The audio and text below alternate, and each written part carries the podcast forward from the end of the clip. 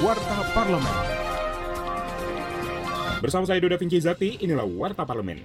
Anggota Komisi 9 DPR RI Ratu Ngadu Bonula meminta pemerintah meningkatkan kuantitas dan kualitas jaminan sosial ketenaga kerjaan atau BPJS ketenaga kerjaan dan melaksanakan sosialisasi secara masif. Menurutnya hal itu harus dilakukan sesuai Inpres nomor 2 tahun 2021 agar informasi yang disampaikan tidak secara parsial pada masyarakat.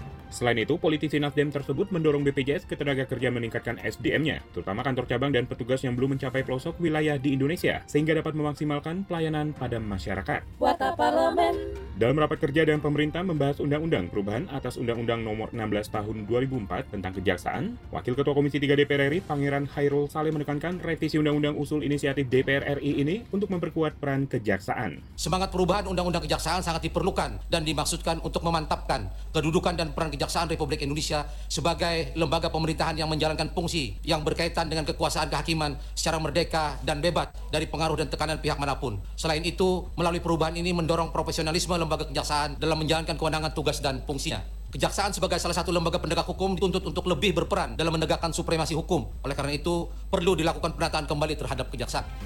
Kinerja Wakil Rakyat simak di media sosial DPR RI.